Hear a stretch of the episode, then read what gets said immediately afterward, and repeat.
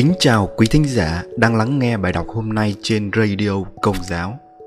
Bài đọc hôm nay có chủ đề chia sẻ về dòng tu Ordo và Congregatio.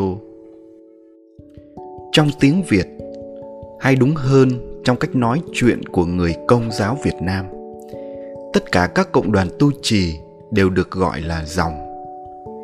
Tuy nhiên, nếu xem xét chi tiết theo tiêu chuẩn của giáo luật và tiếng Latin làm cơ sở thì cách gọi như trên là không chính xác. Giáo luật phân biệt hai cấp độ của dòng tu bằng hai từ khác nhau, ordo và congregatio. Trong đó, chỉ những hình thức tu trì ra đời từ thế kỷ 17 trở về trước mới được gọi là ordo, dòng. Còn các hình thức tu trì từ thế kỷ 17 tới nay được gọi là congregatio, hiệp hội tu đoàn. Ký hiệu viết tắt của các dòng tu cũng nói lên sự khác biệt này.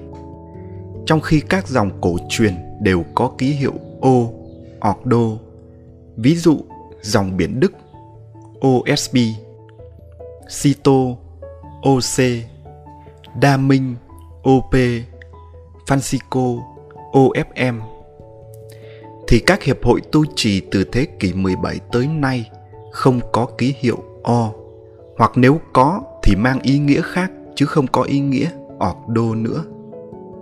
Ví dụ Đông Bosco SDB, Ngôi Lời SVD, Hiến sĩ Đức Mẹ Vô Nhiễm OME, Oblast de Marie Immaculée.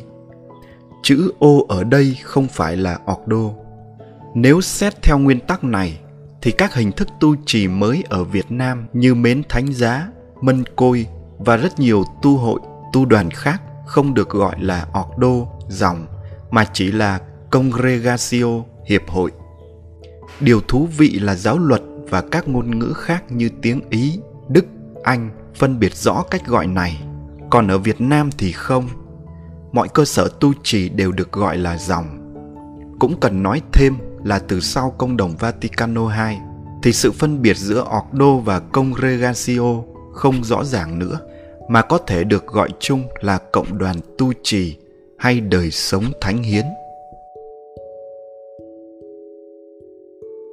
Cảm ơn quý thính giả đã lắng nghe các bài đọc trên radio Công giáo. Rất mong nhận được sự chia sẻ góp ý cho các bài đọc tại phần mô tả. Xin chào và hẹn gặp lại.